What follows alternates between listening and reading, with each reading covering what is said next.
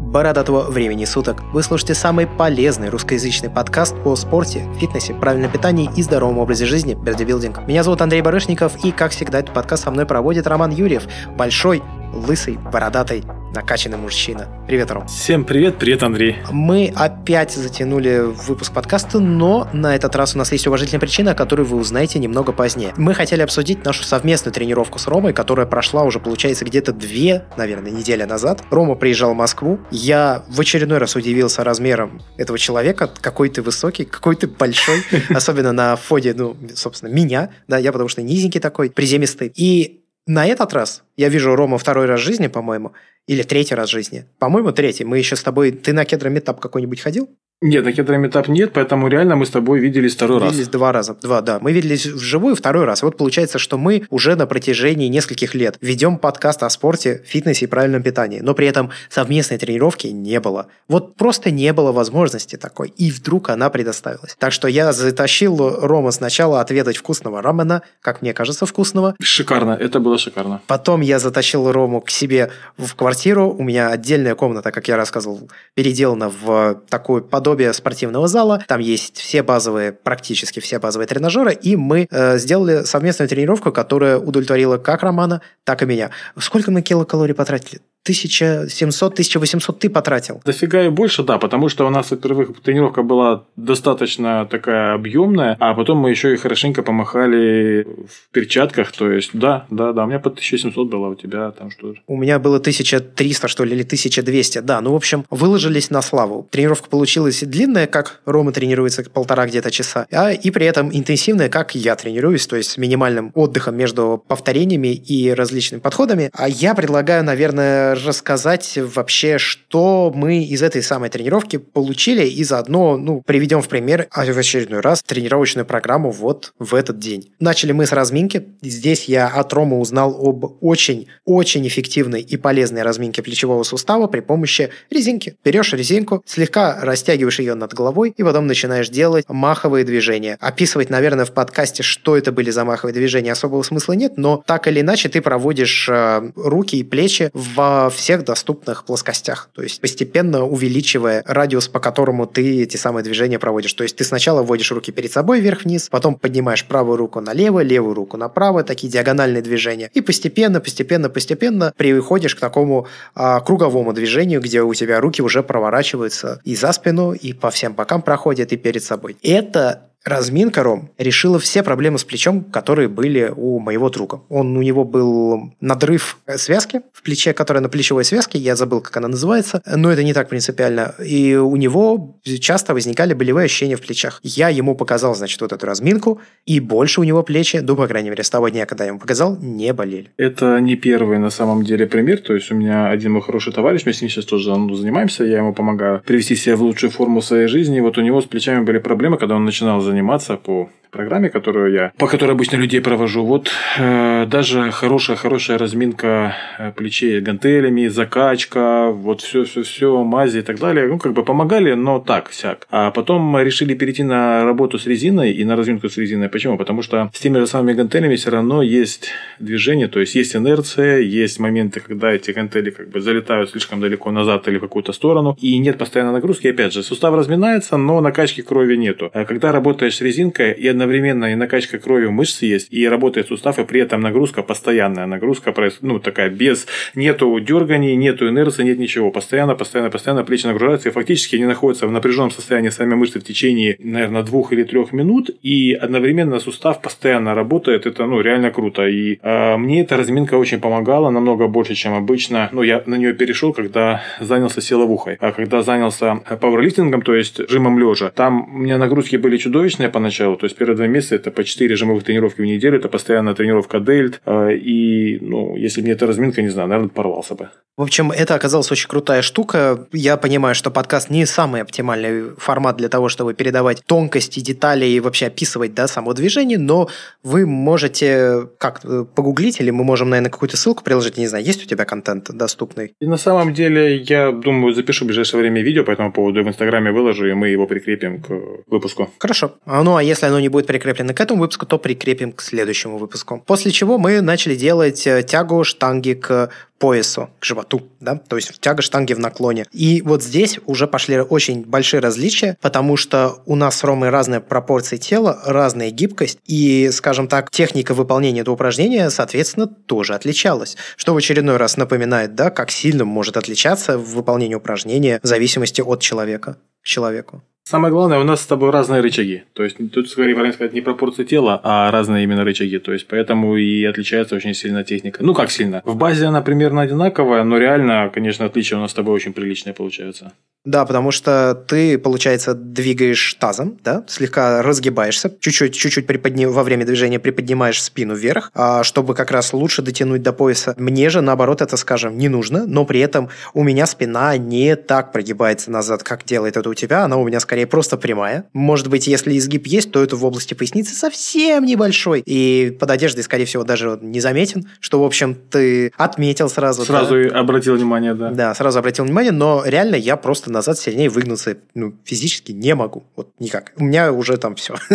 это, это максимум. Также у нас отличается способ, при помощи которого мы растягиваем широчайший. То есть вообще в этом же упражнении нужно растягивать широчайший. Но делаем мы это совершенно по-разному. Рома это делает при помощи, собственно, растяжения широчайший. То есть Рома головой выводит, скажем так, широчайшую вперед. В то же время я подкрепляю это движение еще и выводом плечевого сустава вперед для того, чтобы было еще механическое растяжение, которое не требует от меня дополнительной э, мыслительной деятельности, так скажем, да, мыслительной нагрузки на движение. В этом плане у нас э, были тоже различия в выполнении упражнения, так что можете попробовать и ту, и другую технику, какая-то из них для вас, скорее всего, ну, подойдет. Я просто не вижу особо, знаешь, других вариантов, как еще можно делать, если делать правильно. Тут, чтобы люди понимали разницу, то есть ты максимально вперед выводил э, руки и плечи, то есть по максимуму тянул. А я же Э, дельтами практически не работал, чтобы не нагружать, собственно, сустав плечевой. При этом у меня тянулись, я как бы тянул вперед сами широчайшие. Ну, как бы да, как Андрей сказал, это скорее работа уже, да, головой подключение. Ну, хорошая нейромышечная связь, то есть не всегда это может и получиться, если э, немного опыта у человека. После этого мы перешли к тяге блока к поясу. Да, вот здесь сразу возникает наверняка у людей вопрос, а как вообще дома поставить вот этот тренажер, который позволяет тянуть блок к поясу? У меня такого блочного тренажера, если что, дома, естественно, нет. Ну, потому что они банально большие, и место в квартире в комнате.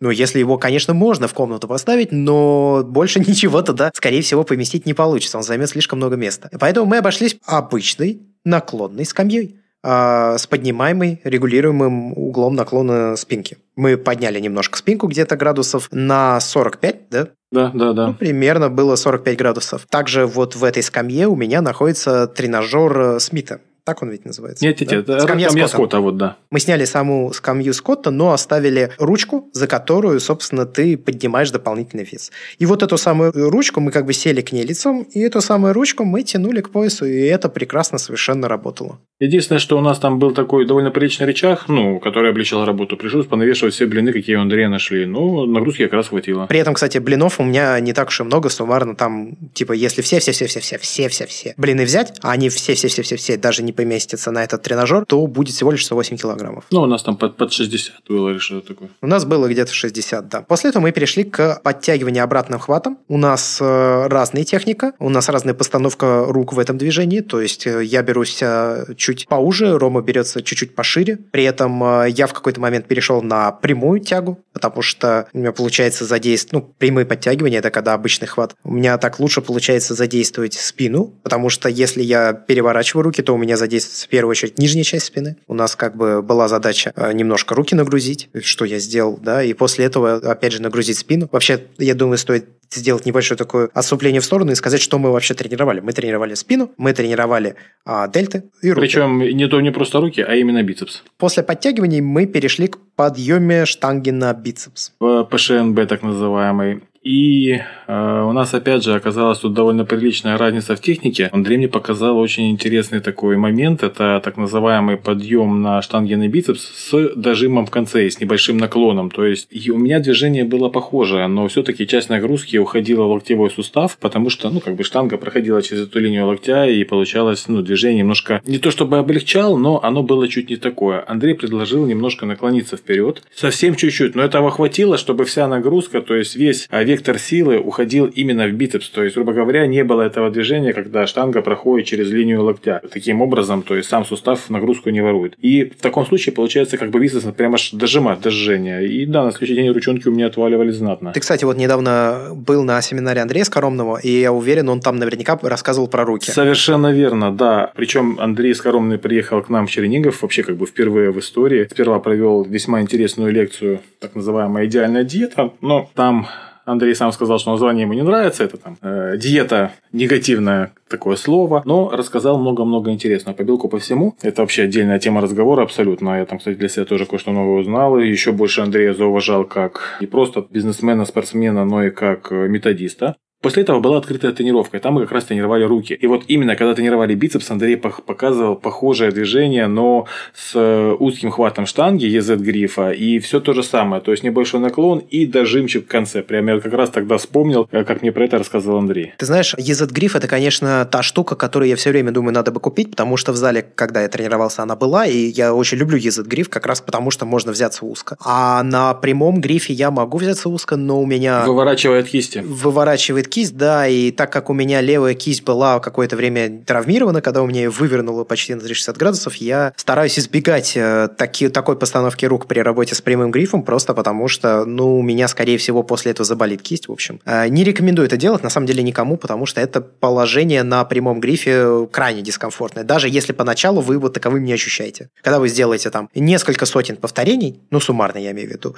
оно все равно даст о себе, скорее всего, знать, просто потому что... Стоит упомянуть, что в кисти у нас э, более 25, по-моему, сочленений всевозможных сухожилий. И повредить э, любой из них достаточно, чтобы что-то где-то малюсенькое сухожилие воспалилось, и у вас будет болеть вся кисть. И в таком положении, когда они вывернуты, это сделать очень легко. При этом, когда вы используете EZ-гриф, у вас руки находятся в естественном положении с небольшим углом друг к другу. И вот в этом случае это тоже будет безопасно. После этого мы перешли к жиму гантелей. Мы сделали жим гантелей сидя. То есть, это когда вы жмете вверх. Здесь, в общем-то, у нас техника с Ромой была совершенно идентичная. Да, никаких особенностей как таковых нет. Мы уже рассказывали об этом упражнении. Тут самое важное понять движение плечами в первую очередь. То есть обычно люди, особенно которые только начинают тренироваться, делают это упражнение при помощи трицепса. При помощи трицепса и всего чего угодно, но не плечей. И вот нужно понять, как это происходит, когда ты именно плечи в первую очередь поднимаешь, а уже потом там, если нужно, включаешь все остальное, просто чтобы довести эти плечи друг к другу. Я уже говорил в одном из наших подкастов, я представляю себе,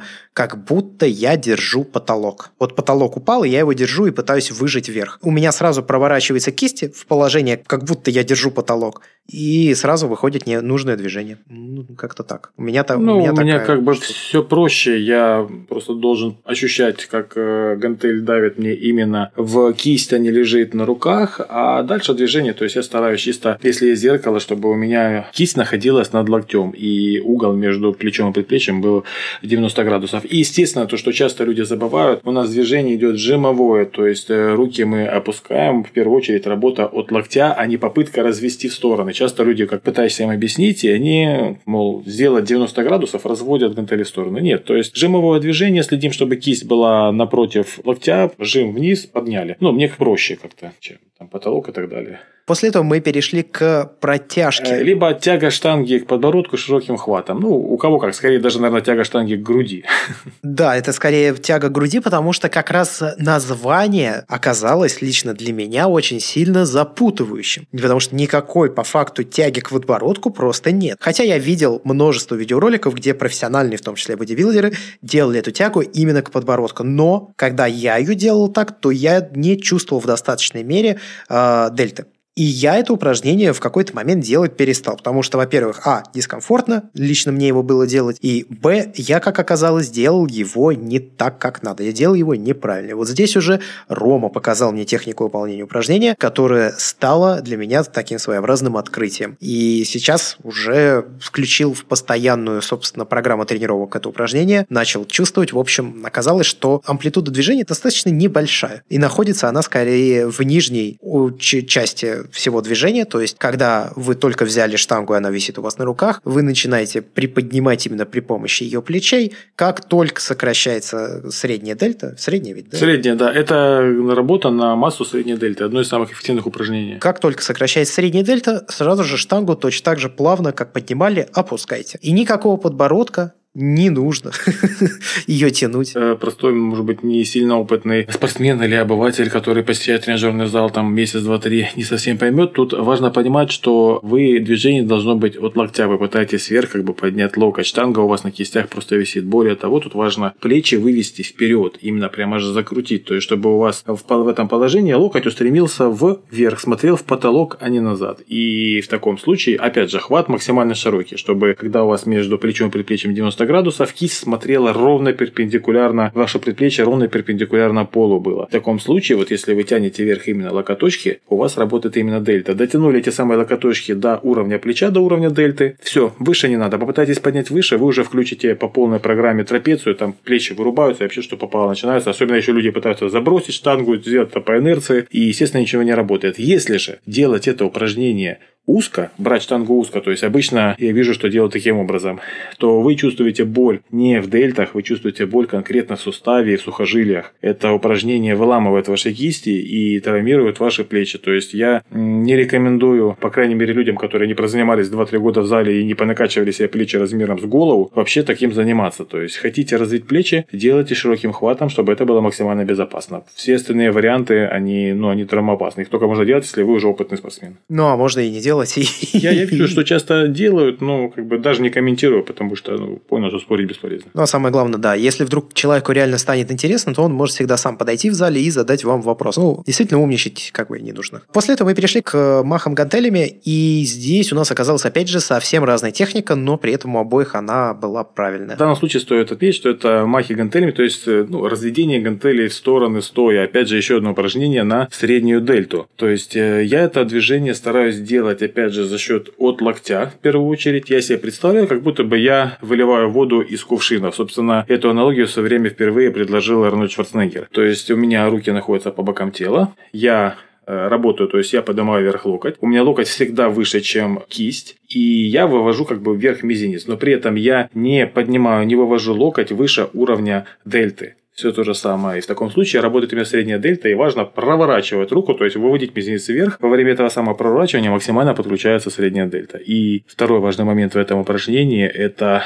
не расслабляться внизу. То есть люди часто подняли, а потом уронили просто на ноги э, гантели. Этого делать не стоит. То есть напряжение постоянное, вниз запустили, даже не до конца немножко, и обратно, чтобы у вас в течение там, секунд 30-35 средняя дельта была постоянно под нагрузкой. Я делаю упражнение несколько иначе. Основные принципы на самом деле те же же самое, то есть э, мизинец смотрит вверх, локоть э, поднимается в первую очередь сам, а, но я поднимаю локоть значительно выше в результате, чем поднимается кисть, то есть в верхней точке я еще сильно достаточно довожу его. Я себе если описывать мое движение, я себе его уже давным-давно обрисовал, и как только я начал его таким представлять, у меня сразу начало получаться. И я представляю себя куропаткой. Куропатка, которая крылышками машет. Вот такое движение у меня на самом деле происходит, когда я делаю махи гантелями, и это полностью работает. Главное, что нужно помнить, это вот как ты правильно сказал, ты должен испытывать постоянную нагрузку во время выполнения упражнения. Здесь, как в общем, на самом деле, если уже по-честному говорить, во всех остальных упражнениях тоже нельзя ни на секунду отдыхать. То есть у тебя не должно быть хоть малейшей части движения, когда плечи внезапно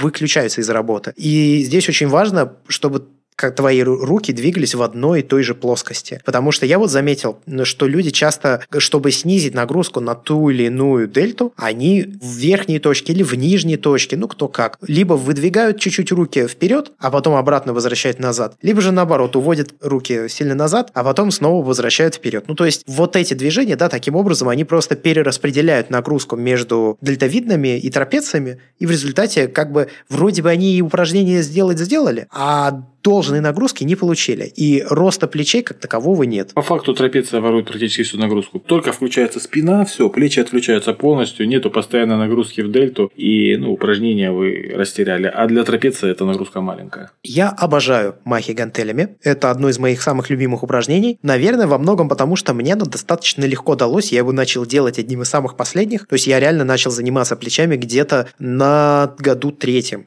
своих тренировок. И, в общем-то, у меня как-то сразу это все пошло. Вот, поэтому как-то вот достаточно быстро пришел к такой технике выполнения упражнений, она для меня работает. После этого я настоял на том, что мы должны обязательно проработать заднюю дельту. Рома не очень хотел это делать, но мы сделали. При этом вот вопрос публики, буквально вам будет 10 секунд, что подумать. Почему мы решили еще проработать заднюю дельту? И почему, например, я говорил, что, в принципе, можно тоже и не подрабатывать. Андрей настоял, но на самом деле, почему эффективно, действительно эффективно после вот такой вот нагрузки, которая была до того проработать заднюю дельту. 10-15 секундочек на то, чтобы вам подумать, а потом мы дадим ответ.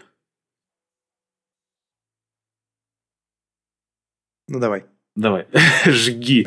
Смотрите, дело в том, что по биомеханике движений, тяга штанги к животу, тяга блока к поясу, подтягивание обратным хватом. А все эти движения, в них э, задняя, именно задняя дельта работает как синергист. И она там нагружается очень и очень прилично. И фактически э, реально массу задней дельте, именно вот, вот эту вот самую объем, ей дают тяги штанги, тяги блока к поясу с большим весом. Проработка задней дельты с помощью разведений или же в пэкдеке, это уже, так скажем, завершающая стадия. То есть мы по факту ее уже яростно нагрузили. В принципе, принципе, э, для новичков это вообще достаточно, им задней дельтой можно не заморачиваться. Там первые полгода, год будете хорошо тянуть штангу, хорошо тянуть блок, у вас подтягиваться тем более. Заднюю дельту можно не прорабатывать. Потом же уже, конечно, нужно добавлять нагрузочку. И вот, собственно, разведениями в наклоне. У нас это было разведение в наклоне у Андрея и а, лежа на наклонной лавочке животом у меня. А, позволили нам по максимуму уже добить еще и заднюю дельту. Да, ну разница в технике выполнения упражнений на самом деле как таковой и нет. Я я могу делать на наклонной скамье, как ты, могу делать стоя. Ну, в данный момент делал стоя. На самом деле я не вижу никакой принципиальной разницы. Мне просто стоя немножко удобнее делать, лично в моем случае, в моем зале. Просто потому что я достаточно короткий, и мне, когда лежу на скамье, нужно тянуться очень неудобно вниз к земле, чтобы положить туда гантели, потом эти гантели туда надо поднимать. Ну, короче, мне гораздо проще просто наклониться самостоятельно. В моем случае я вообще обожаю делать это упражнение в пэкдеке, но э, если такого нет, да, да, такого нет. то когда я стою в наклоне у меня из-за того, что он как бы напрягается разгибатели, все время я пытаюсь это упражнение подключить спину. И чтобы вот так яростно уж голову не контролировать, мне проще расслабить полностью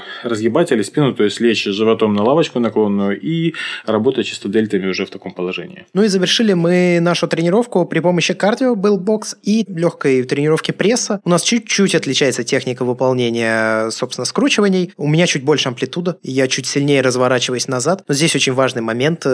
Мы это уже много раз проговаривали, когда вы тренируете пресс, очень важно, чтобы нагрузка не переходила в поясничный отдел позвоночника, потому что если вы очень сильно разворачиваетесь назад и при этом вы не растягиваете пресс, а перекидываете вес в поясницу, то по большому счету вы опять же, как и в случае с дельтами, снимаете нагрузку с пресса и эффективность такой тренировки снижается очень-очень-очень сильно. Еще и перегружаете подвздошно-поясничную мышцу, то есть глубокую мышцу спины находится под разгибателями, а это опять же очень плохо как для самой подвздошно-поясничной, которая потихонечку начинает на себя там позвоночник перетягивать, так, собственно, и для позвоночника. Да, поэтому если делаете пресс, делайте с умом. За этим, ну, в общем-то, все. У нас была еще кардиотренировка такая легкая в виде боксирования по лапам. Мы поделали прямые удары, боковые удары и, по-моему, мы еще поделали апперкоты. Ну, да, но это не было каким-то прям реально боксом-боксом, поэтому, наверное, на ней заострять особое внимание не нужно. Просто у меня нет беговых дорожек и велотренажеров. У меня был раньше велотренажер, я его отдал брату. А велодорожка – это достаточно дорогое, к сожалению, удовольствие. Хорошая велодорожка стоит очень много. 300-400 тысяч рублей. Да, я, честно говоря, не понимаю, за что такие деньги, но, наверное, действительно, это, эта цена как-то обоснована. За надежность. Ну, вообще, эти дорожки, их изначально рассчитывают не столько для домашнего использования, сколько для тренажерных залов, и что на ней будут работать с утра и до ночи. Поэтому даже какие-то там недорогие относительно китайские аналоги все равно там достаточно дорогие запчасти используются. Я бы все-таки хотел, к слову, акцентировать внимание на кардио в виде бокса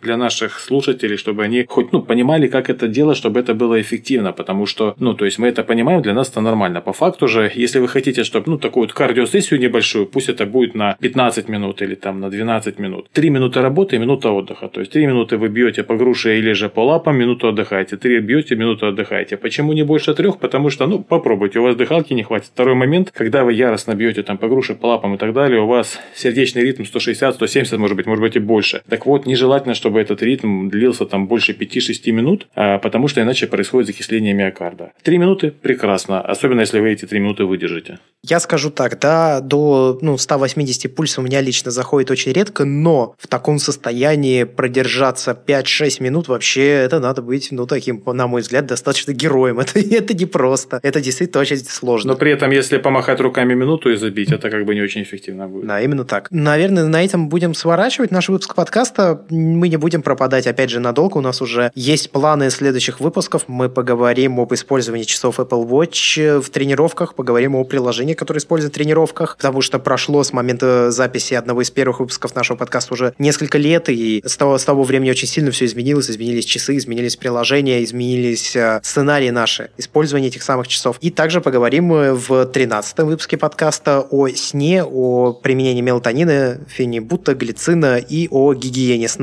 Я поделюсь своим опытом подъема в 4.30, он длится уже достаточно долго, это уже точно месяц и даже, наверное, уже чуть больше. Я полностью доволен результатами этого. Я уже даже не знаю, как это правильно назвать, это уже не эксперимент, а новый график распорядка дня. Вот. Я уже познакомился и с сильными сторонами его, и слабыми сторонами, и э, с вещами, которые нельзя нарушать ни в коем случае, потому что иначе теряется вообще весь смысл и идея всего этого занятия. Так что оставайтесь с нами, продолжайте слушать подкаст Берди Билдинг. С вами был Андрей Барышников. И Роман Юрьев. До скорых встреч. Пока. Всем счастливо.